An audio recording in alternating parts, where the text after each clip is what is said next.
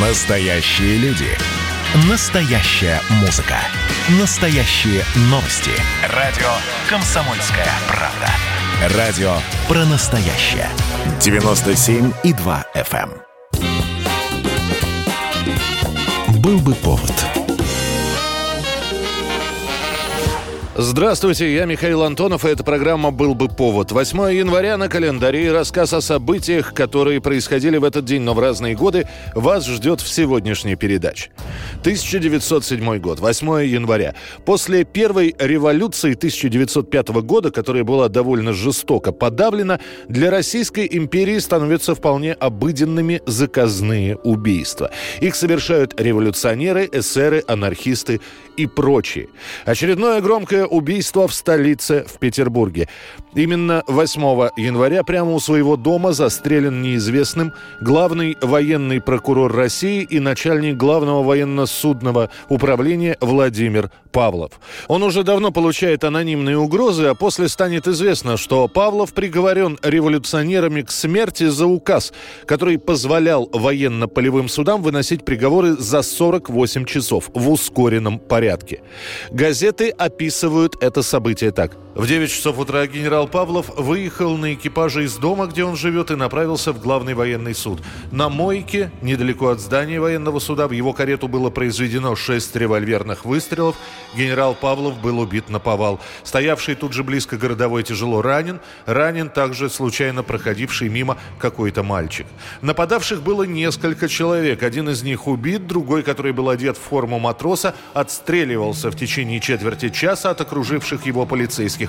Но он подскользнулся, упал, после чего был схвачен. Задержанный так и не признается, кто он. Его повесят как неизвестного. Я поговорю с голубчиком. Полковник. Господа, как будет готовы результаты немедленно телеграфом в департамент а, полиции. С пометой сверхсрочно.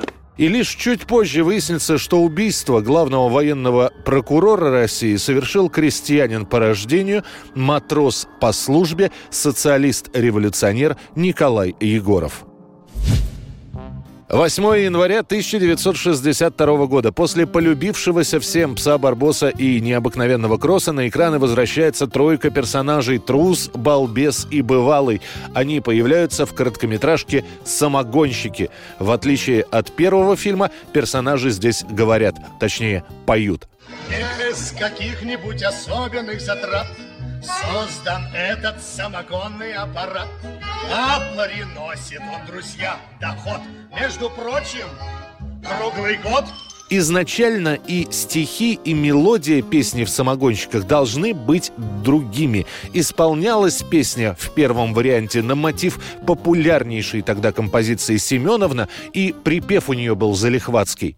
Эх, пить будем и гнать будем, а нагоним литров сто, продавать будем. Однако Гайдаю сказали, что эта песня является прям-таки призывом к самогоноварению, поэтому ее быстренько заменили.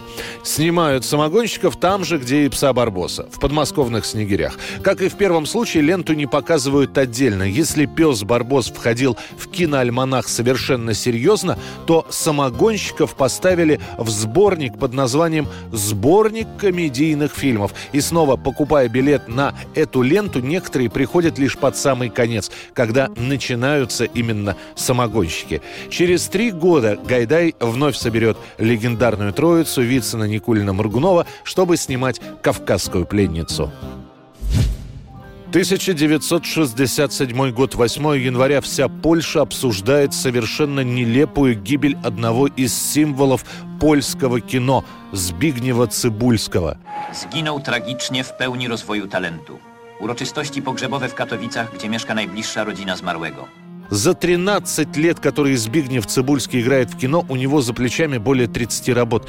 Такого понятия, как секс-символ, в те времена еще не было. Но Цибульский – это для поляков олицетворение мужества, спокойствия, харизмы, рассудительности. Wielką karierę filmową rozpoczyna w Popiele i Diamencie reżyserii Andrzeja Wajdy jako niezapomniany Maciek Chełmicki. Что именно произошло в тот вечер, 8 января? Кто-то говорит, что Збигнев был не совсем трезв, на улице было холодно, он возвращался со съемок, в баре выпил совсем немного. Потом он вышел на платформу номер 3 железнодорожной станции Вроцлав-Главный. Кто-то ему сказал, что в поезде, который начал движение, едет сама Марлен Дитрих, звезда мирового кино. Она была в Варшаве на съемках, теперь отправляется в аэропорт. У Цибульского нет билета, и он решает просто просто впрыгнуть в выходящий поезд, чтобы познакомиться с Марлен. Тем более, что подобные трюки с запрыгиванием в уходящие поезда он уже делал в своей жизни. Однако, добежав до поезда, Цибульский подскальзывается и его затягивает под вагон. На момент гибели ему было 39 лет. 1989 год, 8 января, британский телеканал BBC решил порадовать всех поклонников творчества Агаты Кристи. Начинается показ сериала «Пуаро». Роль бельгийского сыщика-любителя исполняет британский телеактер Дэвид Суше. Признаться, я с большим страхом принял предложение сняться в этой роли. Тогда я решил, что вместо того, чтобы размышлять о том, каким может быть мой герой, я попытался взглянуть на него с точки зрения самой королевы детектива. Я прочитал максимально возможное количество историй об Эркюле Пуаро, составив для себя некое досье его эксцентрических выходок и привычек. В итоге перед зрителями предстает обаятельный и временами нелепый, но в то же время гениальный расследователь. Уже после показа первого сезона зрители просят продолжать историю. Таким образом, сериал будут год от года продлевать, и он растянется на долгие 13 лет. А сам Суше после этого для большинства будет ассоциироваться исключительно с Пуаро, хотя в его фильмографии есть роли и Берии, и Фрейда, и Наполеона. А тут и не надо видеть, мой друг.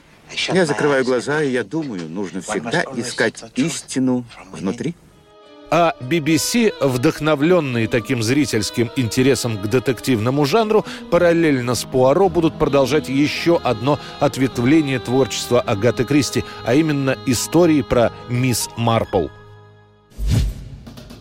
8 января 1935 года в городке Тьюпл, штата Миссисипи, в родильном доме у Глэдис и Вернона рождаются близнецы. Один из них скончается сразу после рождения, а вот второй малыш окажется полностью здоровым. Его назовут Элвисом и дадут второе имя Аарон в честь брата. Вернон Пресли скоро окажется на два года в тюрьме за мошенничество. И воспитанием маленького Элвиса начнет заниматься Глэдис. Первое, что она сделает, что как только Элвис научится ходить, отведет его в церковь, чтобы он начал петь в церковном хоре. Именно так начиналось детство короля рок-н-ролла Элвиса Пресли. Это была программа «Был бы повод» и рассказ о событиях, которые происходили в этот день, 8 января, но в разные годы. Очередной выпуск завтра. В студии был Михаил Антонов. До встречи.